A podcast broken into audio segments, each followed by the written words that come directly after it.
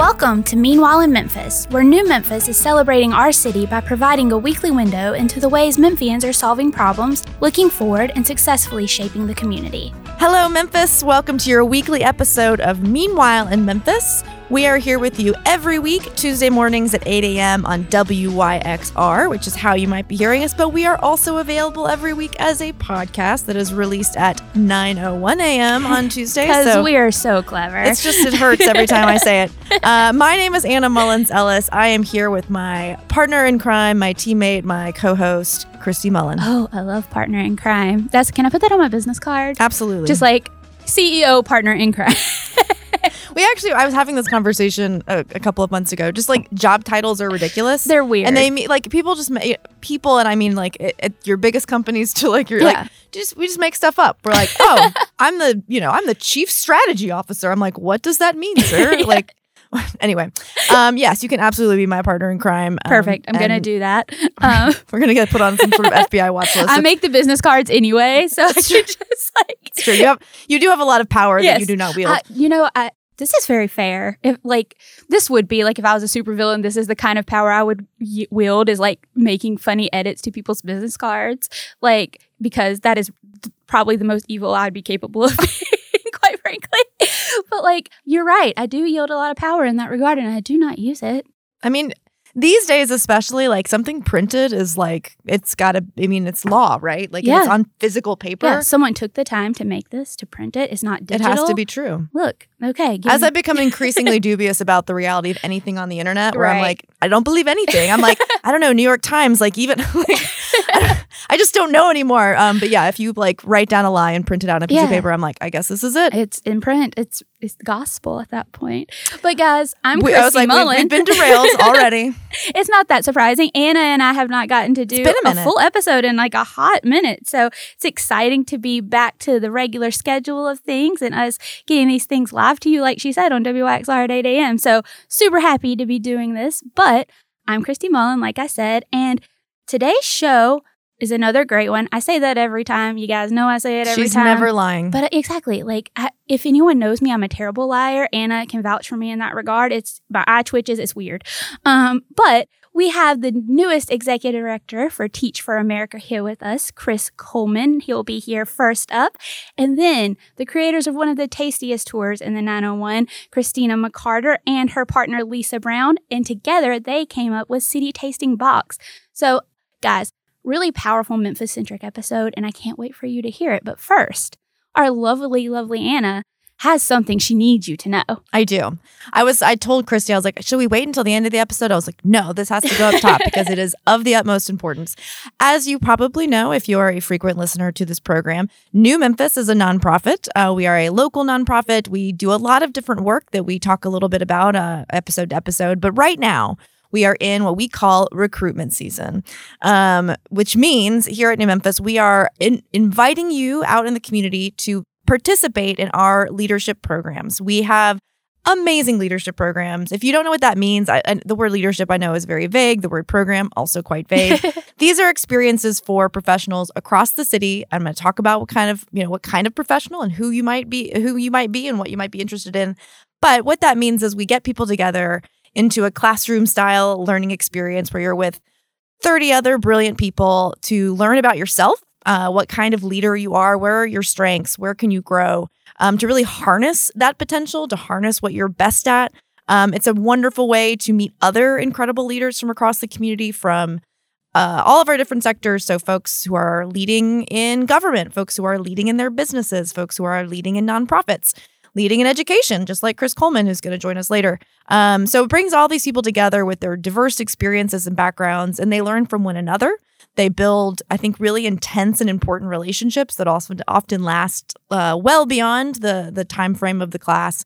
So these are really special experiences. You know, I as somebody who would have I always say before I worked in New Memphis, if you'd invited me to be a part of a leadership program, I would have politely declined and then turned around and rolled my eyes.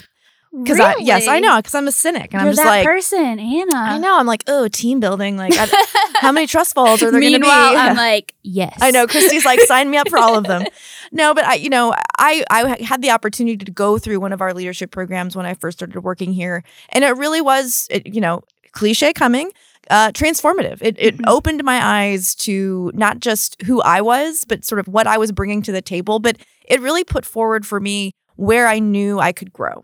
And I can say without um, any any sarcasm that I would not be where I am in my career. I would not be where I am in Memphis without having gone through this program.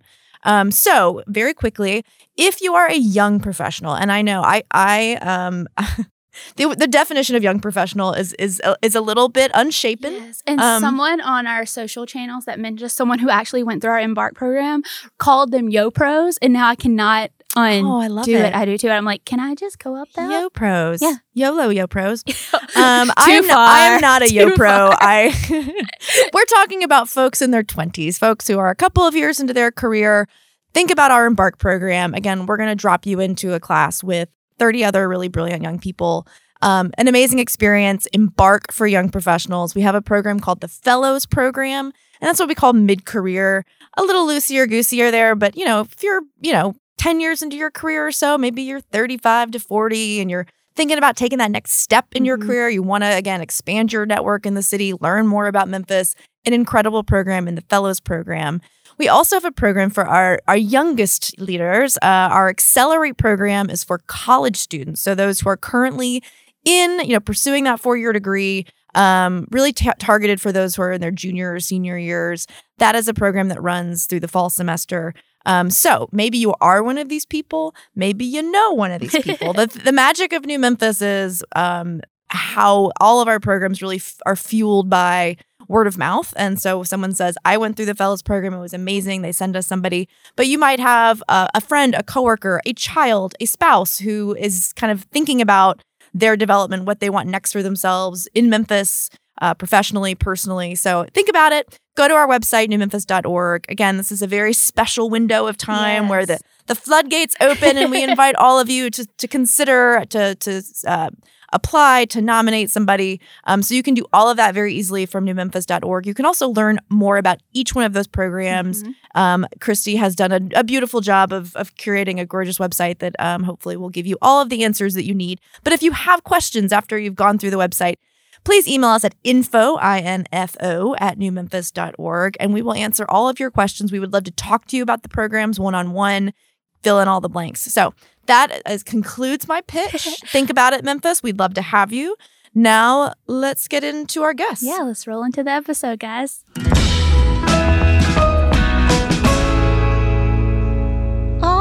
Right, guys, we are here with Teach for America Memphis's Chris Coleman, and he is the latest ED for the organization. Super excited. We were talking a little bit before we started rolling on air, and he was filling me in on what it's like to be the new ED. So, welcome, Chris. Welcome. Thank you. Thank you for having me this morning. I'm glad to be here. I'm super excited to have you here. So, like, this is something I like to do whenever we have a guest on, is just kind of before we dive into the work you're doing now, I want to hear a little bit about you. Introduce yourself to the audience and kind of let us know how you got to where you are. Yeah, yeah. Um, I'm a native Memphian. I've been in Memphis now uh, all my life, basically, and so I I went to the area high school, and uh, you know, if, if you're from Memphis, everybody wants to know what high school you went to. So Mhm. I did not know that till I moved here Yeah, years ago. It was the first time I was like, I, I don't know why is that important. I went to Kosciusko High School in Kosciusko, Mississippi. so we know you're not from here. Yes. uh, I, I I I went to Hillcrest High School. Um, I was raised in South Memphis. I've been in education now uh, for over 20 years. Uh, if I back up just a little bit, I did my undergraduate work and graduate work at Southern Arkansas University in Magnolia, Okay. Arkansas. I was a uh, uh, scholarship basketball player. Uh, so I, I went there on scholarship, and then after finishing my uh, graduate work there, I came back home. Uh, first job was actually at Lemoyne College as director of student activities. Nice. Probably the, one of the best jobs I've ever had. Just given It sounds like a fun did. job, Oh, yeah, honestly. it was, it was it was awesome. Um, and while I was there, I started working on my MBA from University of Memphis. I completed that in 2004, and I I didn't really think that I would be in education because I I had a degree in mathematics and I Mhm. have an MBA in finance. So I was thinking about the business world. But I had this opportunity, uh, I want to say it was the summer of 05 to teach at Yo Academy, Mhm. teach math. And from there on, I've been bitten by the bug of just education. I always knew my mother raised me as to know like education is uh, important, Yeah. and so I always knew it from my own self. But to be in education and be a teacher and things of that nature never was on my radar. Mhm. And I started teaching ninth through 12th math, uh, algebra one, algebra two, geometry. I am just amazed by that Like in general because. I'm so bad at math. It is the one thing. If I was a superhero, math would be my fatal flaw. like it's just so every time anyone tells me that they're good at math or can teach math, I'm just automatically like, "You're a genius. It's fine." I just I just understood it. I um so but I take it as the gift. I take it as the gift. But again, like I said earlier, I have over 20 years of experience and a, and a good number of that is in adult education. So I've taught at the local uh, universities and colleges and things of that nature, like the DeVry universities. I taught at um, Christian Brothers. Just taught a number of courses, whether that was math, business courses, things of that nature. But I've also I also ran a uh, uh, school here that was um, it was a for profit. I, I actually was a regional manager of those before coming to Teach for America. And then once I came to Teach for America, I started out as really a coach and a manager of a coach. And from that point, so I had a I had a cohort of core members that I was, and core members are teachers. Mhm. In our in our speak, we call them core members, Mm. but for you, we call they're teachers. So I had a cohort of teachers that I was coaching and supporting and developing, as well as a another coach like myself who had their own cohort that I was managing that person to help manage and develop their uh, cohort. And from that point on, just matriculated through in, in the various roles. And now, uh, February of 2021, I was afforded the uh, prestige opportunity to be the uh, ED of Teach for America Memphis. Yeah, I guess we should start by saying congratulations. Thank you. know, sounds well deserved. we are big fans of Teach for America over here at New Memphis and really value the work that y'all do. But for those listening who may not have as much insight as we do into the why of the work and, and what Teach for America does, just give us the, the kind of top line. Who are you? Why do you do your work? Yeah. You're like in 30 seconds now. You've got In 30 we've got we've got 25 minutes. So you Um, just So Teach for America, we we actively recruit, train, and develop a diverse group of uh, leaders from a, around the country. Uh, we we visit a number of schools, rec- recruiting these individuals to come work in our underserved uh, schools. Uh, we support them when they through. We train them during the summer, and we support them throughout their two year commitment. So they have a two year commitment. Uh, we worked here in Memphis. We've been in Memphis now for 15, 15 years. We actually this is our 15th year here. We came here in 06. wow. And so yeah, we're excited to be celebrating our 15th year. Uh, but we we both serve in both the Shelby County schools as well as we so we have a number of charter partners as well. So we're in both charter the charter world as well as the district. Uh, and we just train our teachers to what we want to be true for kids is that every child has an opportunity to have an educational experience that affords them a life of un, unlimited amount of opportunities that's self-determined by them.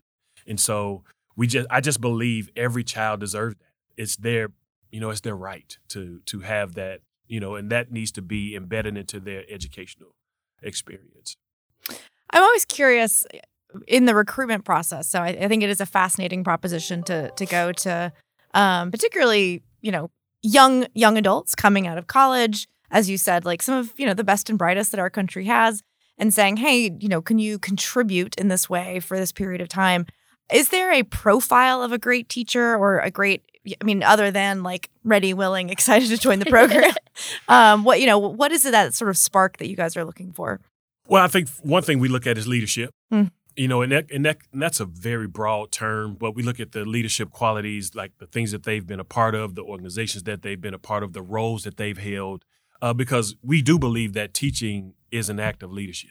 Absolutely. And so what comes along with with that is also the grit, uh, the fit. Uh, so whether you've worked in because it's not just oh I'm about to go work here. No, actually working in the schools that we serve, you have to have some resilience and some perseverance about yourself. And we understand too. A lot of times, our core members, our teachers, again slash core members, are sometimes this is their first job out of school. Mm. And so we are very attentive to the skills that they need not only to be a a great teacher and along you know continue to learn and develop, but also the skills that they just need from a professional standpoint to support them and things of that nature that they may encounter, but also support them as a person. Because you're coming out of college where you've been, you know, this high performer and teaching, no matter teaching is probably one of the hardest jobs that anyone can do because it's no script to it. You're dealing, you're you have the responsibility and also the privilege to impact a number of children in a way that most people don't get a chance to do that on a daily basis. And you might also have to know how to do math, which would be Exactly. our I'm like, I'm Achilles heel out. right here. and, and- and- and also not only know how to do it, but also know how to effectively teach Yes. it so kids can then learn, right? And so uh, we we try to support again every core member teacher that comes here to Memphis and even throughout our entire org always has a support coach. Hmm. They everyone has a cohort that they're in, and they also has a coach that offers them that one-on-one coaching, but also some group coaching and things of that nature. So we try our best to provide them the level of support that ensures that they are on the path to delivering excellence for kids, because our kids deserve that. Yeah. And I think it's very interesting with the work you guys do at TFA, which is Teach for America. We refer to it as TFA lovingly. Um, I think it's very cool the work you guys do. And I'm very interested because I know teacher retention is such a big thing. What have you seen in terms of, you know, how does the teacher retention look for Teach for America teachers? Yeah. So again, since we've been here since 6 and Mhm. since I've been here since uh, 2013, and our alumni base has actually grown year over year. Again, it's grown because also we've brought in a number New- more teachers, Mhm. and so as we've grown that, and we've started to focus really on how do we also retain our alumni here, Mhm. and alumni are the teachers who again complete our program. Our program is two years, and then they go into alumnihood forever, right? Um, and so, what we've actually put forth efforts to ensure not only did their core experience, their two year experience, be a catalytic experience for them to then go on into alumnihood, but we also put those things in place to ensure that they want to actually stay here in Memphis. Mhm. And maybe some don't actually stay in the classroom because we also recruit them knowing that some will stay in the classroom, Right. some will go on to law, some will go on to medicine, some will go on to do other things. But we wanted this experience to also be for those who want to go on and do those other things to actually take this experience with them because what we do know is that in order to in order for every child to receive that equitable educational experience it's not just in the classroom Mm. it's outside of the classroom as well and so we know it takes more than just a teacher and so we we want them to also feel still supported in the classroom but also know there's ways to engage when, if you don't decide to stay in the classroom but Mhm. stay here in Memphis. And I just think Memphis has. I'm a native Memphian, so I I love Memphis, and I know it has a ton to offer. And so what we also try to do is partner with other organizations that offer core, uh, uh, organizations such as New Memphis Institute, right? Offer them other things outside of the classroom that actually helps retain them to Memphis because the retention efforts is not just all the efforts we're putting in Right. place.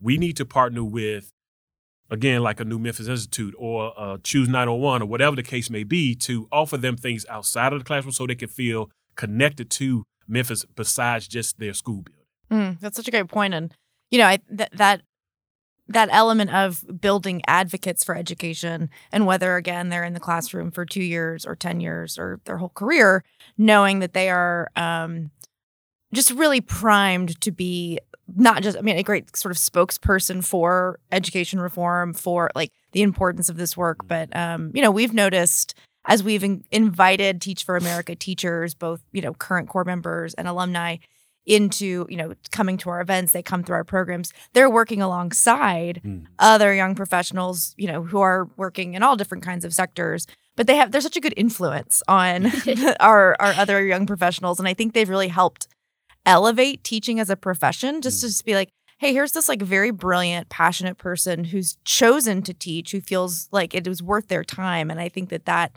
um you know has a tangential sort of benefit for the whole mm. community. And and I think it speaks well to just to, to Memphis as a as a community that we have these amazing people who are pouring themselves into education because I think sometimes the perception of public education is in some ways worse than the than the reality mm. of it. Um That was definitely going to be kind of one of my questions, Anna. You like led into it pretty well. Is that I agree with you that Memphis is such a wonderful place and I, but it's not without its challenges, right? Mhm. What have you seen just with like from the TFA perspective and your core members? What is one of the ch- biggest challenges for educators in the city? Well, you have to think about it. We are bringing roughly a hundred, Right. you know, uh, new teachers to the city, right? Yeah. And so, uh, and probably, a, I would say, eighty percent of them, if not more, aren't from here. Mhm. So that's the first challenge, Mhm. right? It's and Making again, them feel connected, right? Gotta feel, and they're and they're young folk, right? And they're so they've they've only probably been to college and you know home, you know, without all the other travel. But now you're about to actually start another journey, and so I think that's the first thing of them feeling that that's the homesick piece, right? Of and feeling connected to other individuals. And so one thing we try to focus on is creating community Mhm. because that's the first piece. We got to take care of the person first. If we can't take care of the person first, there's no way that they can then focus on the task at hand.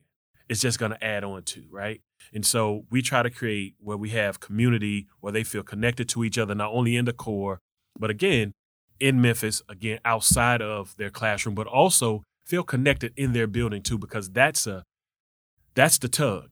So when you go home for say the first fall break, everybody's going to talk to you, and probably the first thing they're going to ask you is, "How is it in Memphis?" Right. Right? How is it in Memphis? And we want, you know, there again, like you you said, we have our challenges and things of that nature. But what we do know it was is when there's a connection to the place or to people, it lightens the load of the, everything that else, everything else Mhm. that's hard. You know, because when you have that support group or that just somebody to be around and things of that nature, it it makes it easy to keep coming and keep going because right. things get tough sometimes, and especially in teaching. Yeah, especially in teaching. well, so you, you've, as you noted, uh, Teach for America has been in Memphis for 15 years now. I'm curious, um, and I know you haven't been there for that entire uh, time frame, but I'm curious how things have changed and shifted. You know, I feel like um, just in our work, you know, we've been we're aware of the reality that there's a lot of investment happening in public education, that there's a lot of innovation happening in the space, and I'm always interested to hear from your perspective, kind of on the front lines. Where where have we made strides? Where do you see like wow like this impact is really uh visible? And then where do you feel like okay we've you know we really need to double down you know kind of to christy's you know in terms of challenges i'm just curious you know what what is your um state of public education in memphis Yeah. In in 30 seconds Tom. in 30, in 30 seconds. There we go. I think right now, I would first, you know, you just have to acknowledge the elephant in the room, which is the pandemic. Mhm. And I think the pandemic is twofold in a way. It, it was such a crisis, but it, it also unveiled the inequities in our system and in public education in itself. And also, it also then allowed people to be innovative because what we used to do couldn't work in a virtual world or whatever system that the schools had set up. And it, and it forced people to say and look at our children in the schools that we serve, in the communities that we work in, don't have access to digital, you Mm. know, digital Right. Tech, right? The tech technology and things and the, the digital divide. They don't have the devices. people- they don't have they the Wi-Fi at So home. Like How do we get that? How do you work on that? Because it was assumed that everybody has it. It's like, no, then how do we also then equip teachers to effectively and efficiently teach and engage children now virtually? Because that was a one off if someone had to do that. No one really paid any attention mm-hmm. to it. No one, you know, really wanted to put forth time and effort or any resources toward that. And so I just think now with the the pandemic, what it has allowed for schools and teachers to focus on creativity, innovation. How do we now personalize learning for children to really, you know, put them on a path that's really set up for them to ex- succeed, not what has been the traditional of just sit in the classroom because it's now unveiled us that learning can look different. Mhm. Because what we don't want to focus on is like, oh, this past year or this year and a half has now been a year of learning loss. And for us as Teach for America, which I'm pretty sure along with our district partners and our charter partners have said, this is not a year of learning loss. It's a it's a year of learning opportunity, Mm. and we're going to be innovative and creative to figure out actually what that looks like, not only for the teachers but most importantly for our kids.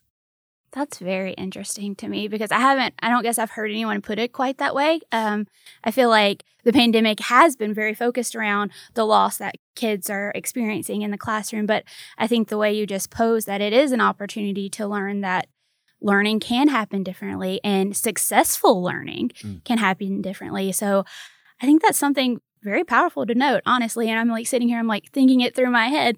Um, but if someone's listening right now, mm-hmm. or someone was interested in becoming an educator or even coming through TFA or figuring out how, I know you spoke a little bit to what makes a good teacher, but how does someone get involved as an educator with TFA? Like, what is the process? Well, for one, I would say go visit the website of Teach for America. Perfect plug. We love it. teachforamerica.org. uh, and because one thing about I, have interviewed a, a, number of candidates that come through our our program, and they would also always say like I would ask them, why teach it? Mm-hmm. And it was because I want to do I want to I love kids and I just want to do things with kids. I was like, well, actually then teaching may not be for you because you can do a number of things and be around kids. You can mentor, mm-hmm. you can tutor, you can do a number of things. And so you you have to actually ask yourself, do you actually want to be a teacher? And again, there's no script to it. It is it is such a rewarding and privileged profession, and it is also so tough and underappreciated.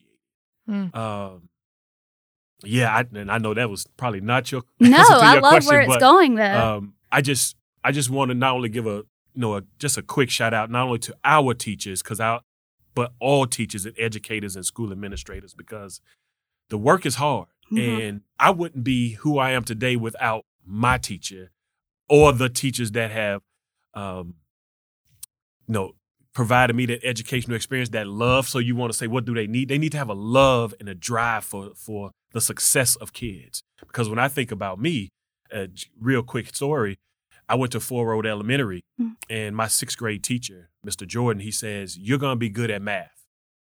Now, mind you, this is I don't date myself, but this is probably in the late mid 80s, about 85, 86. And he says, You're going to be good at math. So, what did I tell you earlier? I have a degree in mathematics. Mm-hmm. It wasn't because I thought I was smart or I was, like you said, a genius. I knew he believed in me enough mm-hmm. to say I was going to be good at math. So, not only did I not want to let him down, I didn't want to let my mother down. And so, I got my degree in math. And all the things that came along with was people like, you smart. I'm like, eh, I, I guess, but I just but the thing about it was, it was the love that he poured in me, the understanding yeah, that, that investment. Exactly. And you have to have teachers who, even when it's tough, because I was a teacher too, and there was a number of days where I walked out the room, let me go cry a little bit, and let me come back. But when you have a student that says, Mr. Coleman, I come here every day because you here every day. So when you take and look at that, just that statement, there's a lot in that statement. Not only is it my presence, maybe it's my teaching, maybe it's the conversations that I have, maybe it's the things I don't say. Maybe it's just I'm there every day as this person that shows up for our children every day. And I'm authentic with them and I believe in them. And that's what we have to have is teachers who, despite how hard it gets, because it is, and it, mm-hmm. it, it, it and it will be, you must continue to still care about the kids. Even sometimes when they can't see the care for themselves. Hmm. Right. You still be that one. And that's what despite all the skills that teachers need, you can teach that. Mm-hmm. What I can't teach a teacher or develop a teacher is around wanting to love and support and develop children. You really just touched on another question that just came to mind is that you know you, you were saying you can teach the skills right and so i'm curious you know that non-traditional teacher route someone who did not they went to college graduated with a degree not in education not like do you see that people who do go the more non traditional route and decide to be a teacher a little bit later are successful? Yes. More we, often than not. We've had a number of our teachers be successful. And again, you know, I won't sit here and say there's no blueprint. Oh, that's, yeah, yeah. right, right. But one thing about them, that the technical part of like the uh, the lesson planning things of that mm-hmm. nature, because they're high achievers anyway, they grasp that part pretty quickly right? And a lot of times schools do a lot of that for you too, give you templates and right. things of that nature. What we try to help them now do is how do you put yourself into the lesson? Because hmm. that's not all, that's the part you have to learn and be supported and be taught and be shown, right? Of how do you put yourself, how do you see yourself in the lesson? How do you ask certain questions? How do you actually ask those questions in relation to the children that you're teaching? Mm-hmm. Because you're just not asking questions. Are these questions back to the children? What is the outcome you want to be true for the for the kids? Then what is you know what is the objective? So instead of saying identify, well, if you're if you're saying identify, is the lesson about identify or is it about analyzing? So if it's about analyzing, ask a question about analyzing, not about identifying. So that's just a small piece, but for the most part, they come here ready. They can grasp the lesson plan pretty pretty easy because it's pretty. For the most part, it's half tactical, but then there's the other part of how do you really now embed yourself, internalize what we say in education is internalize the lesson. So when you're up there teaching, it's not like this, right? You have your so I asked question, and so you already know what's on Right. your lesson, and how do you then shift? Because again, you're not teaching robots Mhm. you're teaching humans. And so they were you have to have you we work with them on growing their skill, not only in still being great as you continue the lesson plan, but also being relevant and culturally competent with your with your students and your, and your families. Hmm. Yeah, that's an excellent point, and I think um, you know we're, we've just been so impressed with every Teach for America teacher that we've got coming. You know, be some of the, the the brightest people, but as you said, there is something just inherently um, special about how how they're approaching the work. And um, you know, I, we we say and we hear all the time like teaching is so so hard. Um, but they always lead with exactly what you said. But it's also the most rewarding. like I can't Mhm. imagine myself doing anything else, and I think that's a real testament to being your calling. Um, well, Chris, we've been delighted to hear from you again. This Thank was Chris Coleman. He is the new executive director of Teach for America Memphis. Congratulations again. I know that it is under great leadership. We're excited to see where we go from here, I'm and going to good do my best. good luck in the next school year.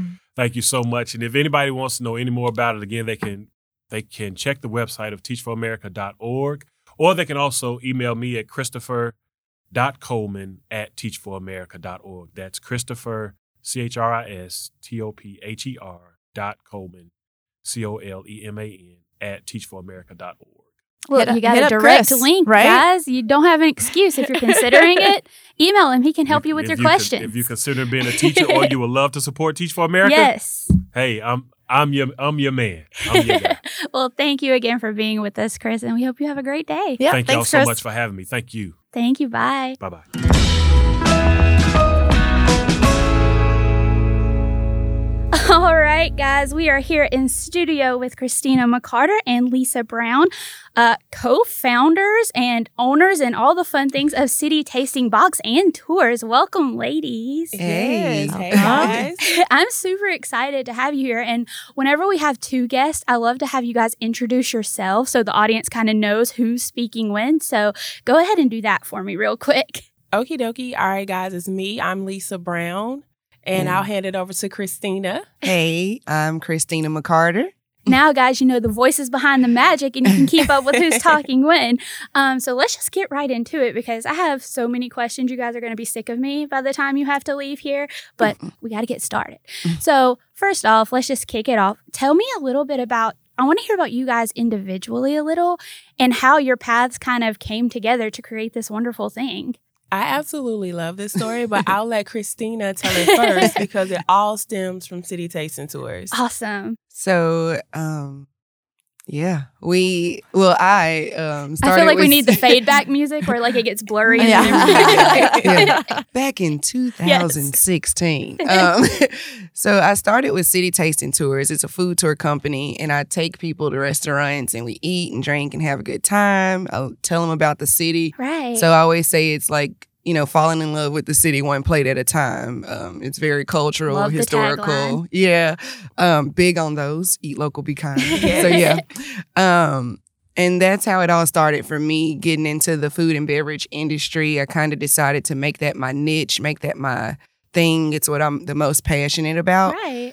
Um, fast forward to 2019, me and Lisa got to know each other um, because I was doing craft food and wine festival.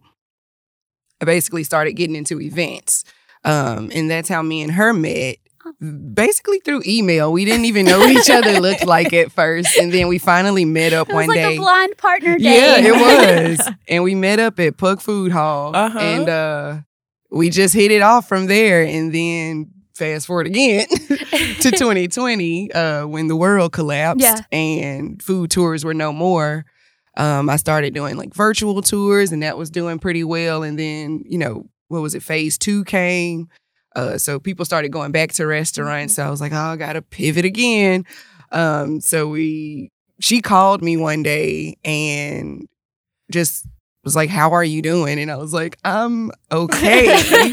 Sitting on the floor in my kitchen, uh, worried about restaurants, what they're gonna do, because without them, there's no me, I feel. So um, she was just like, Christina, what about you? Like I called about you. And and uh, so we kind of took it from there and became business partners within about eight hours Wow. Yeah. with City Tasting Box. So, but Lisa, I mentioned the idea to her and she just fell in love with it. And um, her background, which she can get into, is pretty much what took this, you know, from an idea to a concept to a real strategy to like where it is now. It's been great. So, yeah. Yeah, and you know, going back to 2019 when I met when I met Christina, um, I was the marketing manager for a local restaurant apparel and uniforms company. Oh, wow. Okay. By the name of Chefware. Shout out Chefware. I love them. They're awesome. Um, but my background has always been corporate, like corporate operations, corporate marketing. So So you're Um, basically perfect, is what you're saying for this know, project. I, I feel like bringing us together, it is definitely a powerhouse, but you have to have the the creativity that Christina brings to the table. You know what I mean? yeah. Um, and so when we met, you know, she's doing all these cool, you know, events, and I was looking to find some different sponsorships for the company that I was working for, and I was like, man, she is like perfect. She's killing the game, and she's so low key about it. um, and so instantly, I just knew that we were going to be doing events, and then, like she said, you know, everything switched up on us in 2020. We were like, what is happening right now? uh, a wellness call really turned into a business, y'all. It is. I don't like. It's. I don't have a a, a more you know like corporate buttoned up. You know what I mean? Like a really cool, um, um, strategic way to say that. It was literally like I called her. It was a- actually after the Floyd situation happened. Mhm. And I was like, man, I don't like I don't know what's going on anymore. I think I was kind of coping with, you know, COVID. Um, but then, you know, just there were so many things happening. Yeah. Mhm. And it was really just a way to say, like, hey girl, how are you? Um, and she's like going on and on about the restaurants. And I'm like, but what about you? you know, and it just clicked to me in that moment. I said, like, whatever it is that she's wanting to do, I'm gonna be behind it 100%. And that call was like eight hours long. And, you know, within hour six, I was like, I think we're on to Yeah. something. We're making magic We're happen making right magic now. happen. And that was the birth of the inception of City Tasting Box. Yeah. Yeah. That's I'm amazed right now. I'm like, well, we love, love it. We love having entrepreneurs on the program. It's you know we we try to invite some of our friends in who one because we, we're inspired by the work that you do, but it's also you know they're always very uniquely Memphis stories somehow. It's um but you know I, this story in particular is is fabulous. I did not think that I could make a career out of um eating and drinking out with friends, which I I've, I've been doing every day for um, but just the innovation that, that you bring to the table. But this is like this sort of, and most entrepreneurs have stories like this. It's like, okay, I had the idea and I went on this path, but then there's like eight sort of curveballs, and and you have to continue to innovate and Mhm. and iterate. And so I think that you know this is such a great example of that. We've kind of we've gotten 10 minutes into talking to y'all and we haven't really told people what is city tasting tours and what is the city tasting box. Yeah, uh, so like city tasting tours is where we would take people to restaurants. You know, you eat and drink and have a good time. Where you basically get to meet the chefs Mhm. and walk around and really see the city. You know, while you're here, even if you're a local, you learn something on Mhm. that tour. Uh, city tasting box is where we bring it to you. So we're bringing the city and the taste of Memphis to you, Deliver right to your doorstep, right into your home, to your people. doorstep. I was like, we're looking at a beautiful box Yeah. right Yeah. now. Don't worry, Yeah. I will be posting it on our social media channels. at Lisa can go Memphis. into that box a little more, Yeah. but Don't um, worry if you didn't. I was going to ask about it. yeah, everything from the outside to the inside, everything that's incorporated is 100% local. Um, Yeah, and I was gonna say, I mean, who knew Memphis had so many great packaged foods, right? Right. right. Um, and so it's really an extension of the tours. It's the same premise. We're still trying to introduce people to these cool food palettes and all of those things that's happening in Memphis. But, you know, during COVID, travel really wasn't an option. Mhm. So why don't we package up a whole bunch of our good stuff, almost like a care package, right? Mhm. And send it out to the whole nation. Um, and now, as the world is opening back up, we're super excited because we're thinking about you know other markets and other other locations, and I think that's what people are expecting from us as well. So Mm-hmm. it's just a super fun way to experience a city without having to travel. Yeah. Why? I'm very curious. Like, why do you guys think it's so important to kind of give a view of Memphis through this lens? Like, Mm. why is that the I like the idea you guys have decided to roll with? I'd really love to hear from you about that. Yeah, um, I was gonna say, I mean, Chris, you know, this is this is her bread and butter, if you will. No pun intended. I know. I like when I do that. It's, it's fun when it's an accident and you do it. It's like I'm funny and I didn't even know Such it. a geek. Okay, but um, you know, food is one of those. Everyone can agree on food. Food brings everyone together, and food is such a huge part of Memphis culture. Mhm. You literally can't talk about Memphis without Mhm. mentioning food. Right. Um, and barbecue culture is a huge thing across the world. And, you know, Memphis, we put our stamp on it and, and we claim that we are the best because we do have the best barbecue in the world. I was like, You it's not a claim. We, we do. I have argued this. I've been in other cities and like, no, let me tell you why. And it, it gets intense. But um, but in, in addition to the barbecue, you know, we have soul food and comfort food and we have so much that's happening here and it's so good. It's it's a it's it's a part of our heritage, it's a part of our culture. Um, but then you have you have new food that's happening in Memphis. You have an Mhm. entirely new food scene. You have a lot of Mhm. international cuisine here. You have new American food now. Um, there's so much happening, and then you have a lot of makers and producers as well in the space. Um, and I think that you know, with Christina stemming from the tours, that was always the passion is introducing people to the city through food. Mhm. So yeah, Yeah. Yeah. Memphis is growing and changing so or has grown and changed so much. I feel like w- in terms of like food and things like that, when I think of like, okay, what's Memphis missing? I'm like, not mm. a, a whole lot. We've Yeah. got a lot of it covered, but is there anything you know you guys notice being the professionals in this space that we could use a little more of? And if the answer is no, that's fine too. I feel yeah, like I mean, other than I'm international food, I would say, Right. you know, that's that's the only thing I noticed. I was gonna say more of what we have. Like I love That's seeing. that's a great You know what I mean? point. Chefs just being daring and come. I mean, Yeah. they're artists essentially, Mhm. right? Having them, you know, figure out how to come into this space and and you know create their own lane and Yeah. you know try new things. So I think we have a good mix of everything. I just want to see more of it. Yeah, yeah. I think that's awesome. And you guys are really pouring that mix into the love of your city tasting box, which I'm pointing to. And I know you guys cannot see this, but you know who I am. I do air quotes. I forget that I'm talking to an actual radio host of people. Um, but talk a little bit more about the box, like the beautiful box. First of all, guys, if you've never seen a city tasting box, we're going to get to this later about where you can look at them, see them, find out all about them. But they always have such beautiful artwork. So before we dive into the contents and love you guys pour into curating these boxes, talk to me a little bit about the design of these boxes. Like Yeah, work That's- with locals, what's happening? Mhm. That's That- so that's where it, that's where we went next level. So I mean, we could have easily gone with gift basket. I think Right. we, spent the first three hours talking about what this box needed to look like. Oh. So, um, yeah, As a we- graphic designer, I'm like appreciate it so Yeah, much. yeah. So it's funny because that's what we knew. We were like, yes, this is destined to be. Because Chris was like, no, I know who's doing the art. And I was like, no, I know who's doing the art. Was it the same person? It was the It same, was the same person. it's Maya Sane. So I, I love, love Maya's Maya. work. yeah, Um, just phenomenal. I mean, Mm-hmm. the the creativity and it's just I don't know. I just love everything that Maya does. Mhm. So we both agreed on that piece, and that is really what really brought the box together. I mean, it's the look and the feel. It's fun. It's colorful.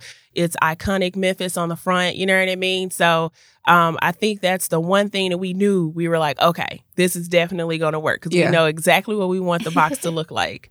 Um, and then we also in the beginning we work with uh, Get Arched. Uh, Yeah. they they uh the I love them. They're so phenomenal. they're they they're so creative. block. Yeah, we did Ah. the retro Memphis wood block. Mm-hmm. Um, so yeah, we've worked with some cool artists. Um, and then for the majority box, we worked with uh, Jennifer Lane Pete of Mhm. Original Art.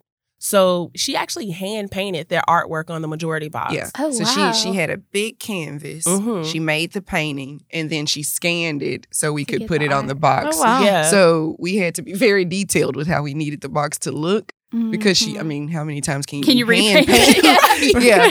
So, She's like one and done. right, right. Yeah, it was maybe one or two edits and she killed it. We were like, love it. So Mhm. yeah, Oh, I think that's just an example of the love you guys have poured in because we haven't even gotten to the inside, right? It's, Right. it's just the outside of this box, and you guys have poured so much passion into it already. And I love the fact that you, you're using Memphis-based creatives. Like we love Mhm. Maya. Maya used to be a former New Memphis employee, and Oh. she's out there killing it on her Mhm. own. Um, I know she's got great representation now, and she's Mhm. just again killing the game. I can't talk enough about how much I love Maya's illustrative work. Yeah. Um, but let's dive into the box. Huh? I did it too. No pun intended. What's inside this beautiful box? So this particular box here, this is the the new box that we're releasing in July. It's the Mission box. Oh, Um, I love these names too. yeah, yeah. So um, we will be uh, launching a crowdfunding campaign in July, and this is this is one of the well, this is the box that we curated for the crowdfunding campaign. Oh, wow. Um, so it's going to feature, I think it's about seven, is Yeah. it seven food artisans uh, that we have worked with um, throughout th- this journey. Um, totally great flavors, um, great products that we're putting in the box. Mhm. Um, so Chris, you want to go through Yeah. the the artisans in the box? Yes. So uh, we have Pop's Kernel, which is Tamiko Wade. It's her say cheese. So we went savory this time with her famous cheese popcorn. We have 901. has my mouth waters. Right. I was Oh, like, I yeah. had it. It's ready to, like, It's like- Your stomach is going to growl. Yeah. Uh, 901 with Amanda Krog. Um, we have her granola. And then we have Grecian Gourmet. Oh gosh. Uh, they're one of our favorite restaurants that have that great spicy products. feta dip. Oh, I just chef's kiss. I can't. Yeah. the pita chips. Oh, I know. Uh, still trying to figure out how to get that in the box. I know. Uh, we have their Greek vinaigrette. Nice. We have my cup of tea, two of their individual tea bags. Oh, I love them as Um, well. May's gourmet gonna wait. jam. Yeah. Uh, her blueberry lemongrass jam. It's it's the uh what do you say? It's the surpriser or the Uh-huh. shocker. Like people are like, Mm. hmm, blueberry lemongrass, and then they try it and they love it. Um, and then who else? Oh, um, Spicy Z's. Oh, I haven't heard of this Chef one. Marzina Collins, she is a product based maker. Um, so she makes a lot of different seasonings, and this is her Italian lemon pepper seasoning. Yum. And Yeah. Makeda. And then Makeda, yeah, Makeda's butter Makeda's cookies. butter Yeah. cookies. That's all we have to say. Yeah. Yeah. it's like if you're um, if you are a Memphian, or even honestly, if you're not a Memphian at this point, I think it's pretty everyone much, knows. Yeah, it's pretty much nationwide. Like Yeah. you guys, uh, again, you're sourcing all of this talent locally, which I know is the premise of what you guys are putting together. But how do you decide the makers that get in each box? Because I know. I've no this is my first time getting to meet you guys, but I can already tell and just from following along you guys' journey, like you care a lot. So I know it's not just a willy-nilly process. I know Right. you Right. have some method to the madness of who gets in the boxes and when. So I I would say Christina, that is more her um that's more her passion, I would say. And I think that's more of a skill and talent over like me, is it good? Does Yeah. it taste good? yeah. and do we like them? and and it's and that's kind of that's about the most science I have. You're like, with that's my that. Yeah, criteria. that's I'm my done. criteria. Lisa eats five. right. If I can eat five of them, then it makes it in Which the box. is a serving size for something you love, right? like that's just how it goes. It's like, oh, there's five cookies. I, I got to eat them all. I, I Yeah. got to eat them all, and Yeah. they were all good. They go in the Yes. box. right. But Christina has a has Yeah. a system and a method. a it's a yeah. Um a do we love them? You know, um do they have great product? yeah. uh, then you kind of get into things like packaging and you know Mm. are they legally allowed to, you know, Right. do this. Um, there's a lot of Well, and there's a lot of different people that like package stuff that can't live in a box, Right. right? We can't put cold products in Right. the box, you know, so Not it, there it has to be dry Right. goods. But They're gonna design a gorgeous refrigerator. Yes. A cooler A bag. hand-painted That's the refrigerator. whole thing to you. Um, and you know, the sizes and it's really about mixing up the different tastes and Yeah. the different um I don't know how to say that, but it, you know, we like to have at least uh, one restaurant, you know, one chef, lots of makers, uh, Mhm. sweet, savory, salty, like trying to Mhm. hit every taste bud in there, not just all sweets and all salty. Try to make sure it represents Memphis, you know. Right. Yeah. Well, we, you know, we, it's such a cool project because you are both obviously entrepreneurs in your own right, but you are then supporting these other local entrepreneurs, Oh, yeah. which I think is, you know, I, I have discovered local artisans through your work. Um, so, you know, as somebody who's lived in Memphis for 20 years and as I mentioned, eats a lot, like to know that, like, oh, like there are so many other, you know, chefs and makers who are, who Yeah. are and some of them are new, you know, Yeah, and some of them yeah. have been around. So it's it's it's exciting to be able to sort of evolve along with the industry. Um, you know, I will say we I, I think this is such a gift, not just for those who receive the box because they're delicious, but um, this is something that we needed in Memphis that we didn't, you Mhm. know, to to have like a Memphis care package Right. um, I mean, in the work that we do, we of course are always trying to find ways to to showcase our community in unique ways, and um, whether it's you know sending gifts, sending somebody, as you said, a care package. It's like a literal care package, so you don't have to do any of the work. right. like that would require you to go around town and sort of pluck these Yeah. things from different shelves. It's so fabulous for um, you know, if you are trying to engage your employees or someone came to visit you, you want to set, or you know, again, as you said, people who are not in the city. So, if, as you are listening, I hope people are thinking about like, oh gosh, I have to, you know, send somebody a gift for Right. X thing. Um, Yeah. it's such an easy way to do it. this is way more convenient. So much more convenient. I, I, yes, um, and it, perfect timing, obviously, as we've all come out of the pandemic and thinking about, um, you know, how do we have some of these experiences in different ways, and knowing that not everybody can physically be here in Memphis, wandering around with you, um, Mhm. going to taste. Although that is certainly the preference. um, so I'm curious, just look, you know, thinking back to your journey. I always love to probe a little bit into when did you make the big leap? Um, like, was this project when you were first launching city tasting tours? A okay, I'm quitting my job and I'm Mhm. pouring Oh, myself yeah. into this 100. percent Um, Yeah. And how did Yeah. you make that I'm choice? the and then- crazy one. Okay. Um, At what moment did you know you were crazy? Yeah. Christina just goes yes and Yeah. steps Yeah. away from the microphone. yep, that was me. Um, I had a pretty deep conversation with you know my family and my husband, and everybody was like, "Yeah, you're crazy." Um, they they didn't tell me at first, but That just means you have a great idea, they right? yeah, you know, even to this day, a lot of my family is like, "Man, we thought you were crazy, but you are really on to something, and we love it, and we support you every every step of the way." Um, I had a lot of friends who were there for me. Um, I don't know how I would have done any of this honestly without all of them, but it was it was a leap to kind of leave health insurance, and I have a baby, and uh, you know, I just had an idea, and I just wanted it to work, and it started working pretty fast. It actually started working before I was ready for it to work. I didn't even have like T-shirts made for city tasting tours yet. Um, but it got. I think Choose 901 or somebody like posted about it, and it just went crazy. And I text my mom. I was like, "Mom, they're buying the tickets already. I need t-shirts made. So I went and got some t-shirts made real quick. And then like Justin Fox Burks came out and took pictures. And I'm just like, yes, I love it. Whatever. We're doing it. We're doing it. So it grew kind of just like this, where I went from I had five restaurants at the time.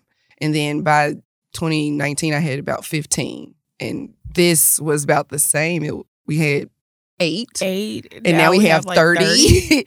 so Wow. it's grown a lot. Once the restaurants kind of caught on and we're like, oh, this is a win win for Mhm. everybody. Mhm.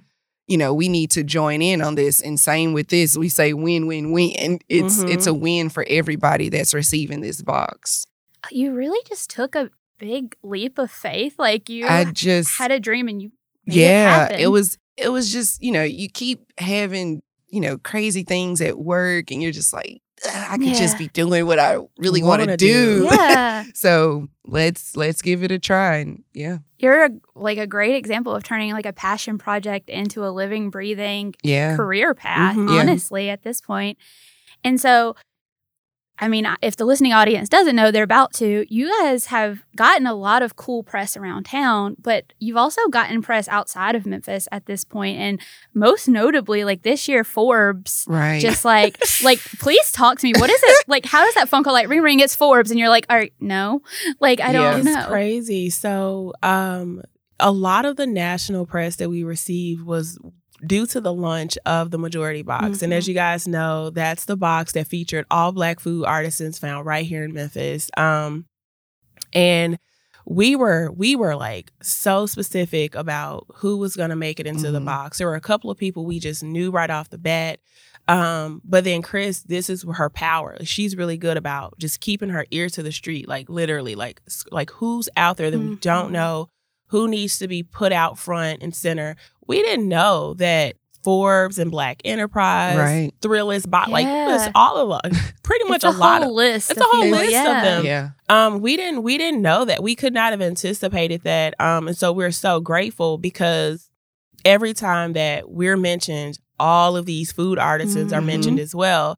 And for many of them that was their first time being featured in Forbes and Black Enterprise you know? So like Chris said earlier it's a win-win-win you when you make a purchase or when you support City Tasting Box you're supporting anywhere from 8 to 10 other businesses with Mhm. that one purchase. Mm. um so we we just we love being able to say that. Um Yeah. and that that will always be the north star of of our business so yeah That's I think that's super cool because I have also I mean I live in Memphis I've been here for over a decade now but like I found about it about my cup of tea because of you guys and like the wonderful work they're That they're doing doing, to yeah. give like women jobs and things of that nature so I think yes you guys are uplifting businesses but you're also uplifting people who are doing great work on like the organizational and people level Mhm. as well Yeah. yeah, um, so you're kind of taking that with you again, like you mentioned, Lisa, so wonderfully. Like that press is not just your press; that's M- Memphis's community Yeah. press. oh yeah, Mhm. And I Oh, think yeah. it kind of uplifts our city in a way that people can see and relate to. Mhm. Because I think so often people look at Memphis and, you know, you have people on each side of the spectrum, right? Some people are like, "Oh, I love Memphis," and some people are like, "Memphis?" right, Um, question mark. Mhm. Um, but I think things like this show and highlight how not only wonderful our community is, but how innovative it is. yeah yeah. We love shedding that that type of light. Yeah. Yes. you guys are, I mean, you're killing it, quite frankly. So, Well, it's a good final question. As a Memphis-based entrepreneur, Memphis-based entrepreneurs, what is what is something that you think is uniquely great about being an entrepreneur in the city that you were like, wow, this was like this is how I how, how I made it? And then what is something that you hope to see for our community going forward to continue to support and foster new entrepreneurs as they're considering making that insane leap that you made Yeah. so easily? what if you, she just said, don't? That's- That's me sometimes, and I'm like, get out of there, Christina, because this is hilarious. crazy. um, I was gonna say what I love being, um, you know, being uh, a business owner in Memphis. Um, you know, I was born and raised here. I left, went to school. I was in Chicago for a while. I came back, um, and so in a way, you know, it's it's home, but I'm like relearning my city. Mhm. So, City Tasting Box has been an, a great opportunity for me to experience my city through a new lens. Um, and so, I like that newness that I have that I'm experiencing. And I would say, since I've been back home, it's been so welcoming. Um, there is a sense of community. And I think that that is even more important today than it's ever been. Um, and that we have to collaborate. If we want to build something, if we want to make something, if we want to move ahead, you really want to collaborate and you want to think about the community. Um, and so that's what I love about being in Memphis between the artists that we've worked with, um, the food artisans that we've worked with in restaurants, to, you know, packaging folks and everything that we're doing is literally out of Memphis right now. And that has been phenomenal. Everyone's been about it. They're all like, yeah, let's do it. Let's go. Mhm. So I love the that grit and grind culture Mm-hmm. that we have here. Um, and that, you know, we are working together to build. And so I just find that to be um invaluable. Like I that is the strength of um of what we've been doing is that we've had so many people to say, Yeah, like we're down, let's let's do it. Um, and thinking about moving forward i know chris talks a lot about um, you know seeing more of our artisans grow and like the work that we're doing with that but Yeah. want to go with that I mean Chris? that that times two. Yeah. Uh, She's yeah, like that's retweet. That, yeah, yeah. No, every I I love the growth. Um, being here, basically, yeah, the majority of my life, I think seeing seeing it grow, you know, with my own two eyes has been great. Um, I I love being around all the people here. They are continuing to like inspire me and motivate me to keep going. I think everybody has so many great things to say about Memphis right now that I, I can't even hear anything negative. It, it sounds weird at Yeah. this point. Mhm. You're like, no, Um, you're not talking about my city. Yeah, you I know know, who you're I don't. I don't know what you're talking about. Um, because the people here are just so great, and people coming in from out of town, you know, and making this city Mhm. even better. People who left and came back with the new knowledge that they have. Um, I love all of it, and putting it all together now is going to make us a powerhouse, and I'm ready for Yeah. it. So, You yeah guys, we're winning right now Yeah. Memphis is Memphis winning is Well, Amen. Yeah. something we say around the New Memphis office a lot is collaboration over competition. oh for Mhm. sure. And so I think you guys are really your business, the things you are doing, the partnerships you're making are really the embodiment of that phrase. yeah, yeah And I just, I, I mean, I really love that about what you're doing because you are framing it that way that if we work together, we come together, we can make a much more of an impact than if we try to do it separately. oh yeah. yeah There's no way we could have done this by ourselves. And and she knows that. I'll Yeah, tell no. anybody. uh, yeah. This isn't happening without you, Lisa. So if you like No it, come pressure, on, Lisa. join. No pressure. Just an All eight the hour pressure. conversation is all it Just, takes. you know. well, if people, the biggest question is if people want to get their hands on a city tasting box or Christina, I don't know when the city tasting tours might rev back up or Yeah. if you even know, let's talk about that. Like, how do people get their hands on these things? How do they get involved with, with the work you guys are doing? yeah they go to citytastingbox.com See, so easy, Mhm. guys. and, and that's all you got to do. Um, we have a few different boxes, so definitely go to the website and check them out. We have something for everyone. So yeah, Yeah. this is true. and then we of course just hit us up on Instagram and Facebook. Yeah. Yeah, it's me and Christina. Like anytime you call, it's me and Christina. You're talking to one of us. So that's how I feel whenever I talk about the New Memphis social channels. I'm like, follow us. I slide into the DMs. I promise I will answer.